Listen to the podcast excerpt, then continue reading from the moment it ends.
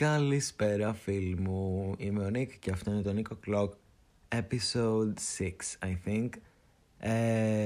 Νομίζω ή το 6 το 7, anyway. Τι κάνετε όλοι, πώς είστε? Εγώ είμαι πολύ καλά.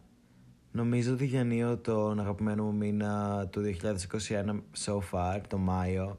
Δηλαδή έχουμε 20 Μαΐου, ο καιρός έχει πέρασει πάρα πολύ γρήγορα και νιώθω ότι αυτές οι μέρες είναι πάρα πολύ ωραίες και γενικά έχω πολλά πράγματα να θυμάμαι και να σκέφτομαι.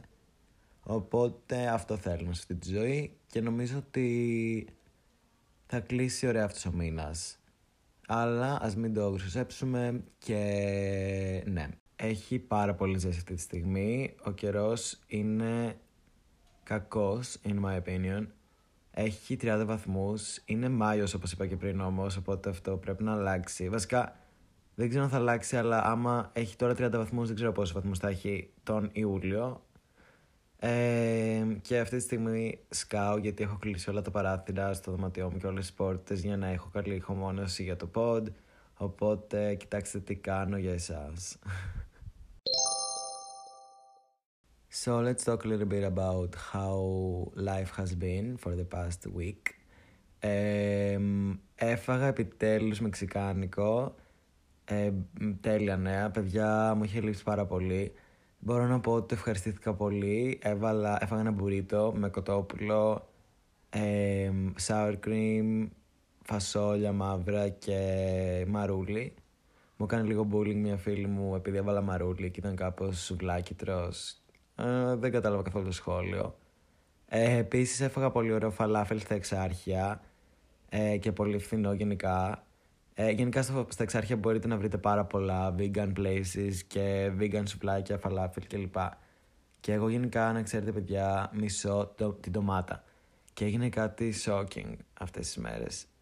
Το φαλάφελ έλεγε στον κατάλογο ότι είχε μέσα αναλυτικά αγκουράκια, τουρσί τέλος πάντων, μαρούλι, σως γιαουρτιού και το φαλάφελ. Και μου φέρνει την πίτα, ξέρω εγώ. Και βλέπω μέσα κάτι κόκκινο και λέω δεν γίνεται να έχουν βάλει ντομάτα, δεν το έλεγε στο κατάλογο. Ναι, apparently η ντομάτα είναι κάτι δεδομένο σε κάποια μαγαζιά, οπότε είχε μέσα ντομάτα. Πίναγα πάρα πολύ εγώ εκείνη τη στιγμή, κάτι το εικόνα ας πούμε. Και παιδιά, έφαγα την ντομάτα. Δεν έβγαλα κανένα κομμάτι ντομάτας από το φαλάφελ μου. Δηλαδή δεν ήταν πολύ έτσι oily, όχι oily, υγρή ας πούμε, και υπήρχαν κάποια κομμάτια που δεν μπορούσα κάλλιστα να τα είχα βγάλει. Παιδιά, για κάποιο λόγο ο συνδυασμός της σως γιορτιού με την ντομάτα ήταν κάτι πάρα πολύ κομπλέ στο μυαλό μου και στα taste buds μου και το έφαγα. Ξέρω ότι δεν σας νοιάζει λογικά καθόλου, αλλά να ξέρετε ότι μισούσα την ντομάτα. Δηλαδή, εντάξει, σκέτη δεν μπορώ να τη φάω. Ξέρω κάποια άτομα που την τρώνε σαν ανεμίλο. Trigger warning, sorry, gross. Μισώ τα σποράκια, μισώ όλα αυτά. Everything about it. Γενικά, όταν στο σουβλάκι μου βάζανε κατά λάθος ντομάτα, έπαιρνε τη γεύση όλη η πίτα για μένα της ντομάτας. And it sucked. Αλλά ναι, έγινε αυτό αυτές τις μέρες. Ο άνθρωπος αλλάζει, παιδιά. Trust your mind. Επίσης, άρχισα γυμναστική. Με βοηθάει ένας φίλος μου. Έγινε πάρα πολύ impulsively αυτή η απόφαση, δηλαδή απλά θέλω λίγο να σφίξω και νιώθω πιο powerful και πιο έτσι σε φόρμα και μου είπε ότι τα πήγα αρκετά καλά και θα το πιστέψω γι' αυτό, shout out στον Gregory και ευχαριστώ πολύ και θα συνεχίσω να κάνω και σήμερα είναι η επόμενη μέρα οπότε είμαι λίγο πιασμένος, δεν νιώθω πολύ τα χέρια μου αλλά όλα είναι καλά. Και χαίρομαι που το πήρα απόφαση και αυτό. Yeah. Μην νομίζετε ότι το κάνω για summer body or something. Δεν τα ακολουθώ αυτά. Απλά το κάνω για εμένα, ξέρω εγώ. Και μετά από αυτές τις πολύ σημαντικές πληροφορίες, λοιπόν, για τη ζωή μου, πάμε να μπούμε στο topic το σημερινό. Το οποίο αποφάσισα σήμερα, έτσι μου ήρθε να μιλήσω γι' αυτό. Διότι είχα και κάποιες συζητήσεις προηγούμενες μέρες και σκεφτόμουν για το σχολείο. Αποφάσισα να μιλήσω λοιπόν για το σχολείο και για την εφηβεία και το πώς συνδυάζονται αυτά τα δύο και συνυπάρχουν για πολλά χρόνια δυστυχώς και χρόνια πολύ βασικά και shaping για τη ζωή μας και για την προσωπικότητά μας. Πάμε λοιπόν να ξεκινήσουμε, να σας πω έτσι λίγα λόγια για τη δική μου εμπειρία ίσως με το σχολείο και γενικά για τους γύρω μου που έβλεπα. Θεωρώ βασικά το σχολείο κάτι, πόσο περνάνε τα χρόνια καταλαβαίνεις τελικά αν σου ήταν χρήσιμο ή όχι. Εγώ θεωρώ ότι τα μαθήματα δεν ήταν τόσο χρήσιμα. Χρήσιμος ήταν ίσως ο τρόπος με τον οποίο σε έκανε ένα πρόβλημα μαθηματικών να σκεφτείς. Ή ναι, μια εξίσωση ή δεν ξέρω, η έκθεση ας πούμε που είναι ένα πολύ σημαντικό μάθημα που σε μαθαίνει να μιλάς και να γράφεις και να έχεις κρίση. Η πολιτική παιδεία, η κοινωνιολογία, αυτά τα μαθήματα θεωρούσα πάντα σημαντικά. Τώρα τα υπόλοιπα και κάποιο λόγο τύπου αρχαία λατινικά που είναι νεκρές γλώσσες ποτέ δεν μου κίνησαν το ενδιαφέρον. Θεωρώ ότι θα έπρεπε να είναι επιλογής και να τα μαθαίνει μόνο κάποιος ο οποίος θέλει να το ακολουθήσει σαν επάγγελμα. Αν και σίγουρα τα αρχαία βοηθάνε στο να μάθεις πάλι να μιλάς, η σύνταξη και όλα αυτά ας πούμε.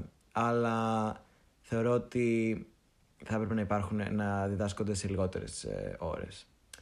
Τέλος πάντων, δεν ξέρω τι λέω αυτή τη στιγμή.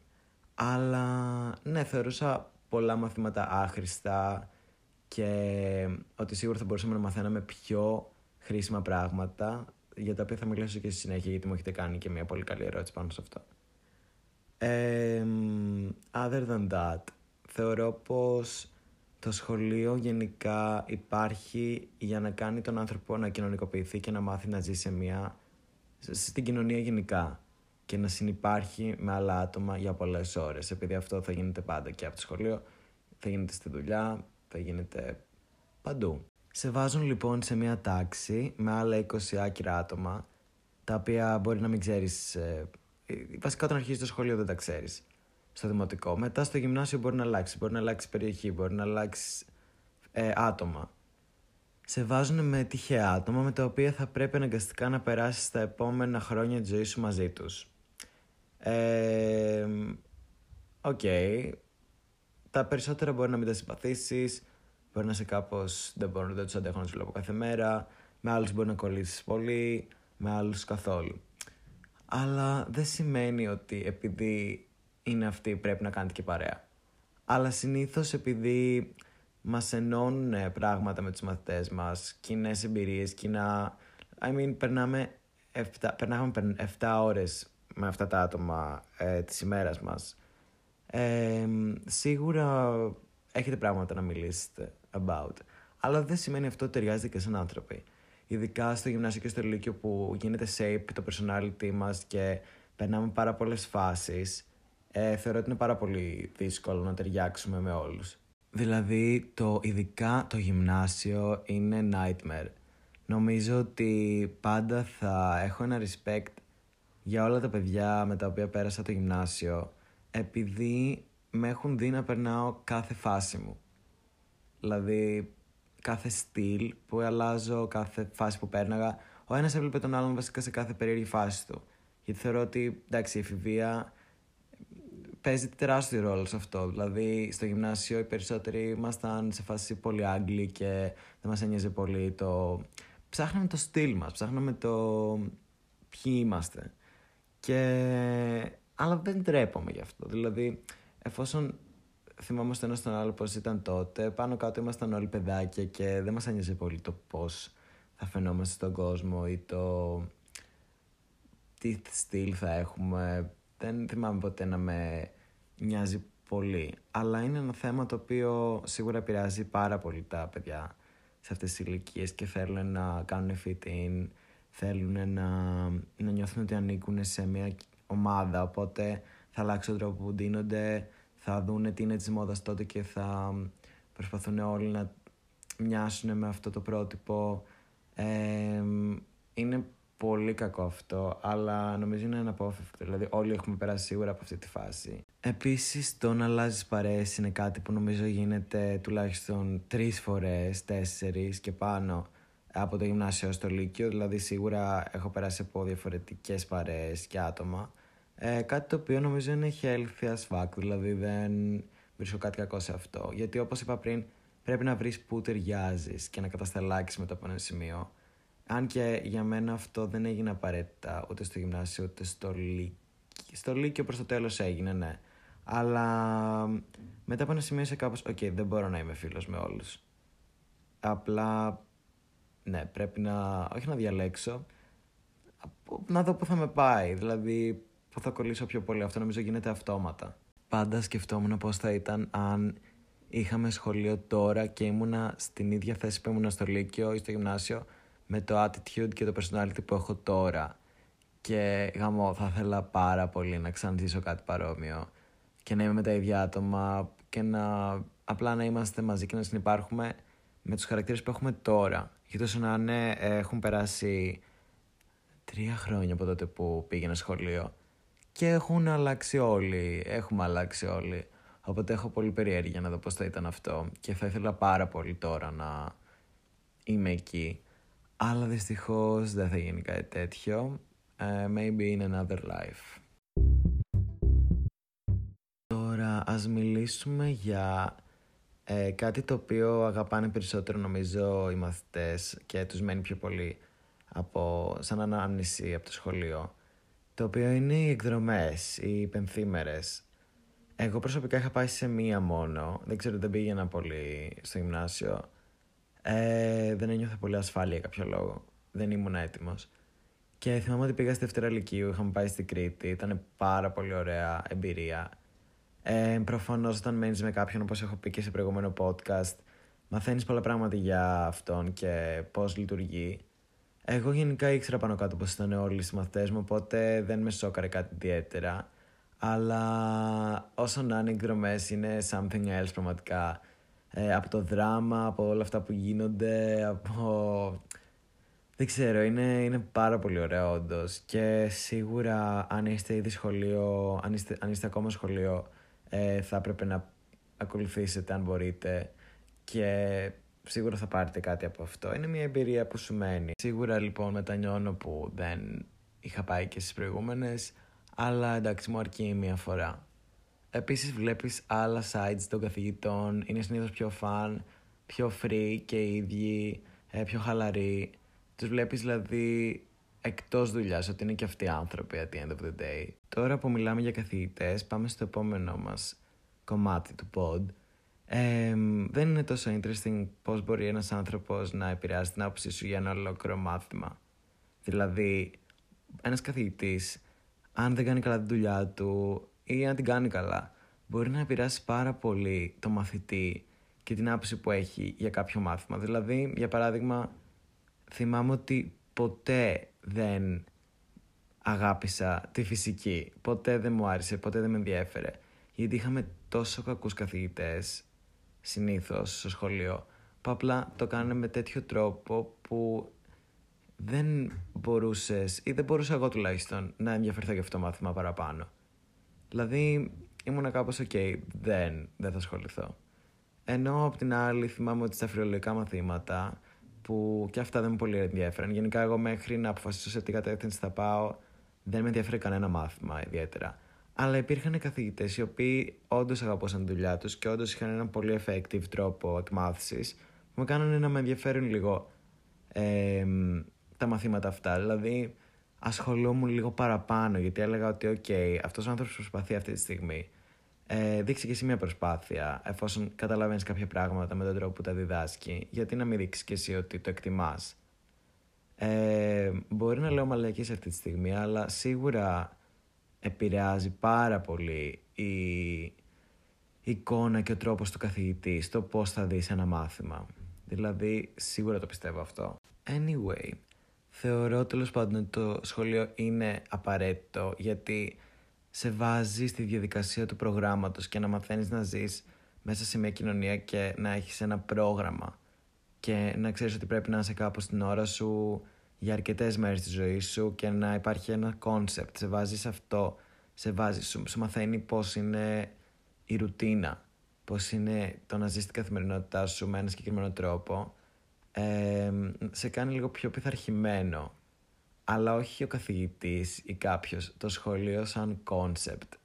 Γιατί προφανώς υπάρχουν πολλά λάθη στο εκπαιδευτικό σύστημα Και ένα από αυτά θεωρώ, ας πούμε, πως είναι και οι Πανελλήνιες, που θα μιλήσω για αυτό αργότερα γιατί μου έχετε κάνει ερώτηση πάνω σε αυτό.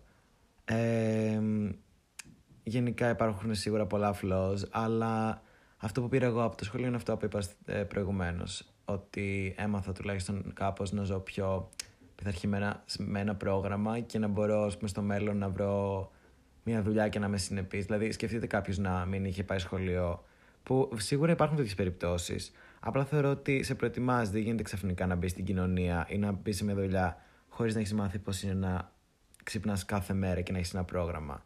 Το μαθαίνεις στην πορεία, γιατί σίγουρα και στο σχολείο έχουμε δυσκολευτεί να το κάνουμε. Εγώ θυμάμαι ότι έχω χάσει πολλές φορές την πρώτη ώρα. Αλλά ήξερα ότι ήταν κάτι απαραίτητο, ας πούμε, για να μην μείνω στην τάξη ή κάτι τέτοιο. Οπότε θα κρατήσω αυτό από τα λίγα πράγματα που κρατάω από το σχολείο.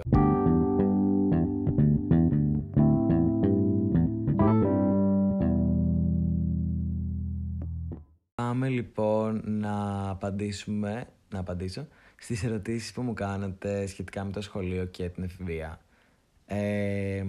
Η πρώτη ερώτηση λέει «How to deal with bullying». Και το bullying σίγουρα είναι κάτι το οποίο υπάρχει από πάντα στα σχολεία και εξακολουθεί να υπάρχει, δυστυχώς. Είναι ένα φαινόμενο πάρα πολύ στενάχωρο και πολλές φορές υπάρχει αυτός ο λόγος που γίνεται. Σίγουρα έχετε βρει και στον εαυτό σας κάτι που είναι πολύ toxic, βέβαια, να συμμετέχει έμεσα σε αυτό. Δηλαδή θυμάμαι ότι πολλές φορές εγώ στο γυμνάσιο, στο δημοτικό, θα ακολουθούσα, δεν θα χτύπαγα ή κάτι τέτοιο. Απλά όταν υπήρχε μια ομαδική κοροϊδία, κάποιες φορές προκειμένου να μην είσαι εσύ αυτός που θα κοροϊδεύουν, αν υπήρχε περίπτωση, θα κοροϊδέψεις το άτομο που βλέπεις ότι κοροϊδεύουν οι περισσότεροι. Κάτι το οποίο όταν είσαι μικρός δεν καταλαβαίνεις ότι είναι πολύ hurtful για το άτομο. Απλά ακολουθείς. Βέβαια υπήρχαν πολύ ακραίες μορφές bullying, θυμάμαι, σε σχολείο βίας, που είναι απαράδεκτο. Και εκεί πιστεύω ότι απαντάμε στην ερώτηση ότι σίγουρα πες το στο διευθυντή, σε καθηγητή που εμπιστεύεσαι. Ακόμα κι αν υπάρχει αυτός ο φόβος του ότι αν πας και το πεις θα σε σκοτώσω, ξέρω εγώ. Όχι, να το πεις. Γιατί με τον τρόπο τους καθηγητές ξέρουν, είναι ειδικοί, τους έχεις ξανατύχει σίγουρα κάτι τέτοιο, τους τυχαίνει κάθε μέρα εδώ και χρόνια. Οπότε ξέρουν τι να κάνουν, έχουν τον τρόπο τους. Πιστέψτε με, το έχω κάνει κι εγώ και έμεσα το πρόβλημα λύθηκε μέσω μιας καθηγήτριας που εμπιστευόμουν. Κάποιος ρώτησε αν έχω μπει ποτέ στο ποινολόγιο. Ναι, έχω μπει αρκετές φορές στο ποινολόγιο. Από ένα συγκεκριμένο καθηγητή κιόλας, που ήταν αγαπημένος μου να κάνω μαλακίες στην τάξη. Γενικά εμείς σαν τάξη παίζαμε πάρα πολύ τούτη φρούτη. Και πάντα εγώ ήμουν αυτός που θα έλεγε τα φρούτα, επειδή είχαν βρει ότι δεν με νοιάζει να μιλάω στο συγκεκριμένο μάθημα. Οπότε πάντα εγώ την πλήρωνα, θυμάμαι, μαζί με 2-3 άλλα άτομα. Επίσης μια άλλη φορά είχα μπει στο ποινολόγιο και είχε γράψει ο καθηγητής τον λόγο δίπλα. Και ο λόγος ήταν «έκανε νιάου νιάου». Το οποίο ήταν iconic, δηλαδή μακάρι να μου το είχε δώσει ενθύμιο το χαρτί. Δεν έχω φάει αποβολή. Μια φορά με είχαν διώξει, ναι, μια καθηγήτρια μας έδιωξε από την τάξη, εμένα και 2 φίλους μου νομίζω. Για την υπόλοιπη μέρα μας έδιωξε από το σχολείο βασικά, επειδή γελάσαμε με κάτι, με ένα φίλο μου που απλά μπήκε στην τάξη φορώντας τον μπουφάν μιας κοπέλας και ήταν πολύ κολλητό πάνω του και απλά μου φάνηκε πάρα πολύ αστείο εκείνη τη στιγμή. Οπότε έφαγα αποβολή για την υπόλοιπη μέρα. Τι άλλο. Θυμάμαι μια φορά είχαμε κλειδώσει μια καθηγήτριά μας έξω από την τάξη και είχαμε κλείσει όλες τις κουρτίνες. Και αυτό είχε ως αποτέλεσμα να χάσουμε μια εκπαιδευτική εκδρομή. Αυτό νομίζω ότι ήταν το πικ του γυμνασίου. Δηλαδή θυμάμαι να το συζητάμε ακόμα σε κάθε reunion, το γεγονός ότι είχαμε κλειδώσει τη γυναίκα έξω από την τάξη, η οποία ήταν και ευγενέστατη και είναι από τις αγαπημένες μου καθηγήτρες που χαιρετάω τώρα στον δρόμο, που να ξέρετε τι ήμουνα. Είχα πρωταγωνιστικό ρόλο πίσω από αυτό. Θυμάμαι επίσης φορές που ο γυμναστής μας ήταν έτοιμος να μας βάλει απουσία. Επειδή όταν έβρεχε, το σχολείο προφανώς ήταν βρεμένο παντού κάτω, και εκεί που δεν είχε υπόστεγο να είχε νερά. Οπότε μας έβαζε, ξέρω εγώ, να παίζουμε μια μπάλα ή μπάσκετ ή βόλεϊ ή κάτι τέτοιο. Και όταν η μπάλα έφευγε από τον κύκλο και μπορεί να έφευγε λίγο εκτός και να πήγαινε στα νερά, νευρίασε πάρα πολύ και μας έκανε απειλές ότι θα μας πάει πεινολόγιο ή θα μας πάει πάνω στην τάξη να διαβάσουμε από το βιβλίο της γυμναστικής. Που όλοι ξέρουμε ότι αυτό το βιβλίο, τουλάχιστον εμείς, δεν το αγγίξαμε σχεδόν ποτέ. Η γυμναστική, νομίζω, πολύ σπάνια χρησιμοποιούν το βιβλίο της και καλά κάνουν, γιατί, οκ, καλύτερο να γίνεται σε πράξη. Ναι, αυτό ήταν το πιο κουλό. Θυμάμαι ότι απλά ήμασταν κάπως, οκ, πώς να παίξουμε βόλεϊ σε ένα κύκλο. Δεν είμαστε τέλειοι στο βόλεϊ, έτσι ώστε να μην φύγει η μπάλα κάποια στιγμή μετά τις 5 πάσες. Και ήταν impossible. Μετά, η επόμενη ερώτηση είναι φιλίες που είχα στο σχολείο και έχω κόψει τώρα. Πάνω κάτω σχεδόν με όλα τα άτομα. Δηλαδή, δεν έχω κρατήσει πολλούς φίλους από το σχολείο. Τώρα, βέβαια, που έχουν περάσει χρόνια, τους εκτιμώ πολύ και αν τους δω στον δρόμο θα κάνουμε συζητήσεις με τους περισσότερους και θα ήθελα πολύ να τους βλέπω πιο συχνά. Αλλά γι' αυτό που είπα προηγουμένως, ότι απλά επειδή σε βάζουν σε μια τάξη με 20 άτομα τα οποία δεν ξέρεις τι σημαίνει ότι θα ταιριάξετε, θεωρώ ότι δεν ταιριάζουμε πάρα πολύ πλέον. Όλοι έχουμε διαφοροποιηθεί και έχω σταματήσει να μιλάω πάνω κάτω πιο πολύ. Στη ζωή μου γενικά έχω κρατήσει 2-3 άτομα που παίζουν μεγάλο ρόλο από το σχολείο. Τους υπόλοιπους απλά, ναι, τους συμπαθώ πολύ, θέλω να τους βλέπω πιο συχνά. Ποτέ δεν ξέρεις, μπορεί να εξελιχθεί σε καλύτερη φιλία στο μέλλον με κάποιους από αυτούς.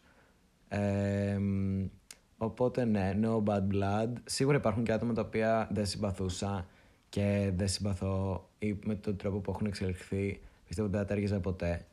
Αλλά okay, you all do your thing και χαίρομαι αν είναι όλοι καλά. Γενικά να ξέρετε ότι υπάρχει πολύ και το κουτσομπολιό. Δηλαδή, προφανώς και όταν βρισκόμαστε τυχαία με άτομα από το σχολείο, σίγουρα θα ρωτήσουμε τι κάνει αυτός, τι κάνει εκείνος, ή ότι πέρασε από δίπλα μου και δεν με χαιρέτησε. Να, αυτά μου τις πάνε, ας πούμε. Δηλαδή, εγώ πιστεύω ότι θα χαιρέταγα τα περισσότερα άτομα που θα βλέπα από την τάξη μου, ας πούμε, αν όχι όλους, στον δρόμο, γιατί το θεωρώ αγένεια.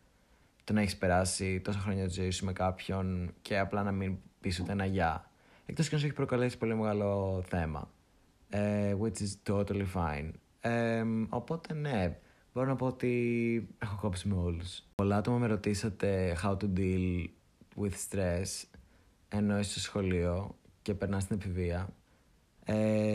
Και θεωρώ ότι προφανώς το άγχος υπάρχει σε πάρα πολλές μορφές στο σχολείο και όλοι το περνάνε, όλοι με διαφορετικούς τρόπους. Δηλαδή, αν πας και ανοιχτείς σε κάποιον, μπορεί να μείνεις έκπληκτος ότι μπορεί και ο εκείνος να περνάει ακριβώς το ίδιο πράγμα, απλά να το βιώνει διαφορετικά. Σίγουρα καλό θα ήταν να κάνεις reach out, να κάνετε reach out σε καθηγητές ή άτομα από το σύλλογο ή και σε κοινωνικό λειτουργό, οι οποίοι έχουν μια παραπάνω γνώση πάνω στο mental health του μαθητή.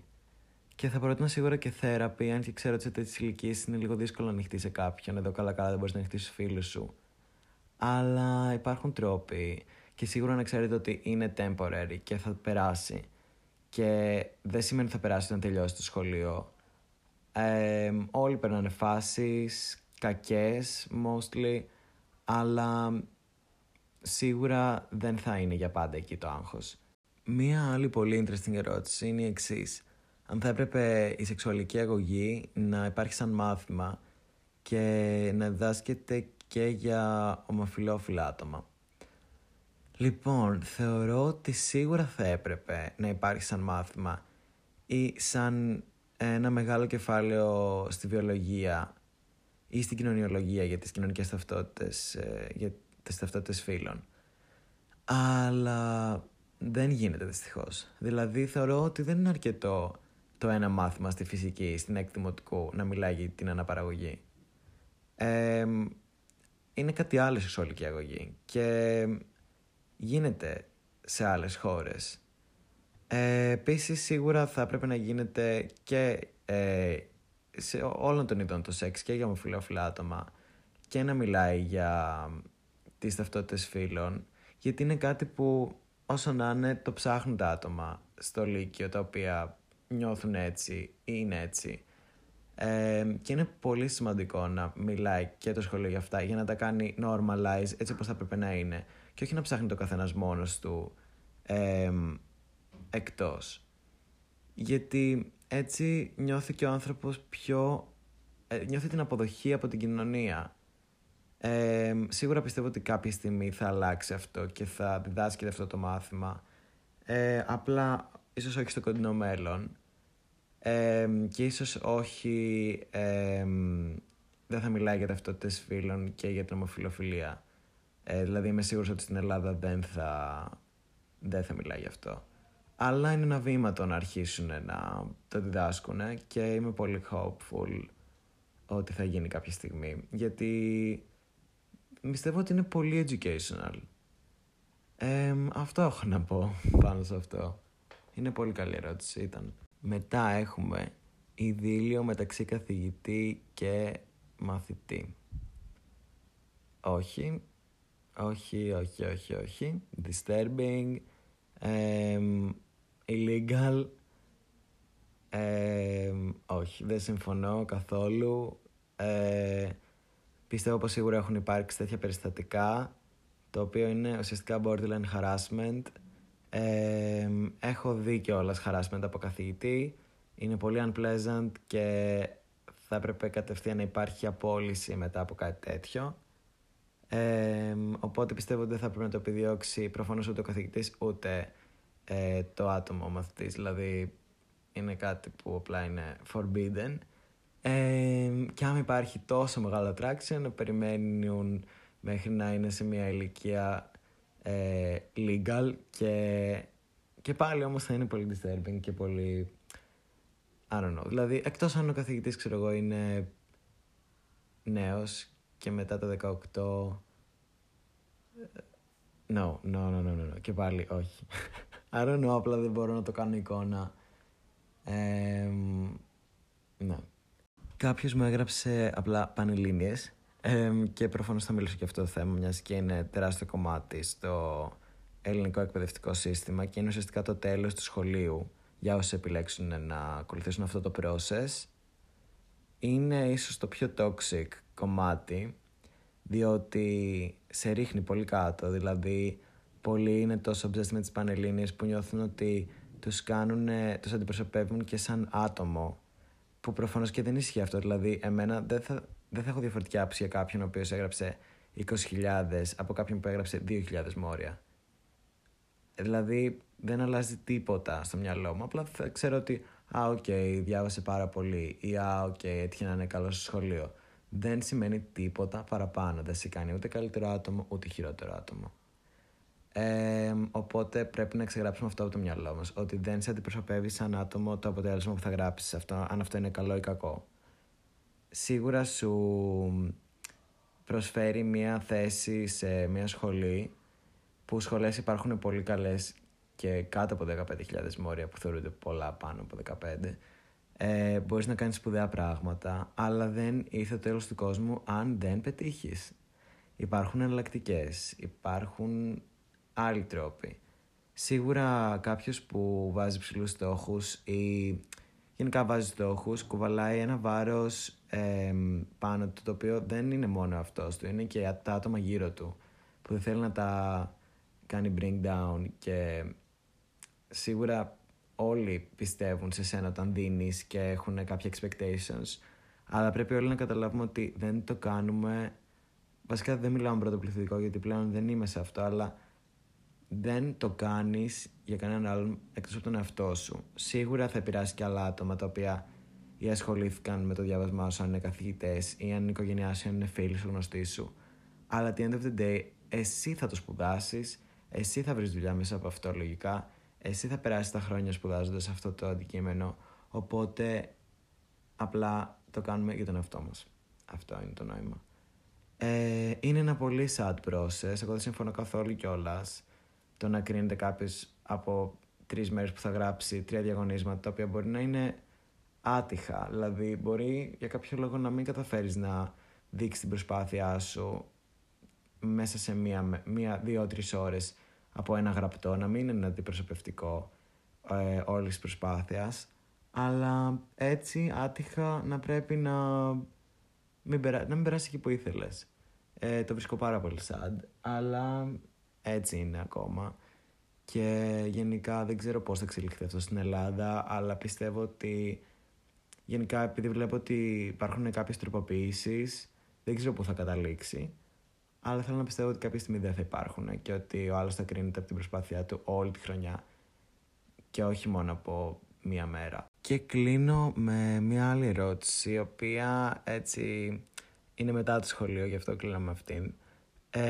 Με ρώτησαν πώς διαλέγεις μετά τι θες να σπουδάσεις, τι θες να κάνεις σαν major, γιατί πολλοί δυσκολεύονται και δεν μπορούν να διαλέξουν ή δεν έχουν κανένα motivation ή καμία ιδέα του τι θέλουν να κάνουν για την υπόλοιπη ζωή τους, γιατί όσο να είναι ότι σπουδάσεις μετά έχεις την ευκαιρία να το κάνεις και επάγγελμα, ακόμα και αν είναι δύσκολο, τουλάχιστον στη χώρα μας. Αν δεν έχεις ιδέα τι θέλεις να κάνεις major, μια καλή ιδέα είναι να πας σε έναν υπεύθυνο, πώς λέγεται, προσανατολισμού, επαγγελματικού προσανατολισμού, που σε βοηθάει να δεις προς τα που τίνεις, δηλαδή τι σ' αρέσει πιο πολύ. Είναι με πολύ απλές ερωτησούλες και τα αποτελέσματα μπορεί να σε εκπλήξουν κιόλας. Θυμάμαι ότι εγώ το είχα κάνει και ήταν inaccurate. Βασικά, όχι, δεν ήταν inaccurate, απλά δεν ακολούθησα τελικά τίποτα από αυτά. Βασικά επειδή δεν πέρασα ίσως, αλλά αυτό είναι άλλη ιστορία. Σίγουρα υπάρχει αυτό λοιπόν σαν επιλογή. Μετά θα μπορούσες, αν δεν κάνεις αυτό, να πάρεις ένα gap year και ή να δουλέψεις κάπου έτσι ώστε να βγάζεις τα λεφτά σου, αν θες να κάνεις κάτι όντως και να μην νιώθεις ότι δεν κάνεις τίποτα. Ή απλά να κάτσεις να σκεφτείς τι σου αρέσει, να εξερευνήσεις λίγο τα πάντα, να πάρεις ιδέες και ή να ξαναδώσεις ή να το ακολουθήσεις ιδιωτικά ή με οποιοδήποτε άλλον τρόπο και να δεις αν όντως σου αρέσει, δηλαδή να επιλέξεις κάτι το οποίο πιστεύεις ότι σου ταιριάζει και από όλα αυτά που είδες αυτόν τον καιρό. Γενικά και εγώ δεν ξέρω ακριβώς πώς να απαντήσω αυτήν την ερώτηση, γιατί πάνω κάτω ξέρω τι μου αρέσει, οπότε δεν έχω δυσκολευτεί απαραίτητα με αυτό. Αλλά όταν ήταν στιγμή να αποφασίσω τι θα κάνω ιδιωτικά, αποφάσισα να κάνω κάτι το οποίο θα ήταν πολύ πρακτικό και θα είχα επαγγελματική αποκατάσταση.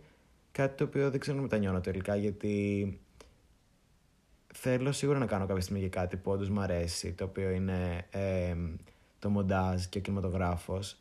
Απλά τώρα πήρα αυτά τα χρόνια έτσι ώστε και να κάνω κάτι παράλληλα όσο σκέφτομαι τι όντως μου αρέσει και δεν το μετανιώνω 100%. Ούτε καν 50% βασικά, γιατί θα βγάλω τουλάχιστον ένα πτυχίο. Αυτά είχα να πω λοιπόν. Αυτές ήταν και κάποιες από τις ερωτήσεις που βρήκα εγώ πιο interesting και ήθελα να απαντήσω. Αυτά είχα να πω για το σχολείο. Σίγουρα θέλω να ακούσω και τις δικές σας απόψεις πάνω σε αυτό και τις δικές σας εμπειρίες και memories που σας έχουν μείνει από αυτό. Αν είστε ακόμα εκεί, κάντε υπομονή, θα τελειώσει. Try to make the most out of it και να κάνετε memories και φιλίες και γενικά να βρείτε τον εαυτό σας. Και σας εύχομαι καλή επιτυχία στα πάντα. Σας αγαπώ και I can't wait to talk to you again next time. Αυτά. Σας φιλώ πολύ. Bye.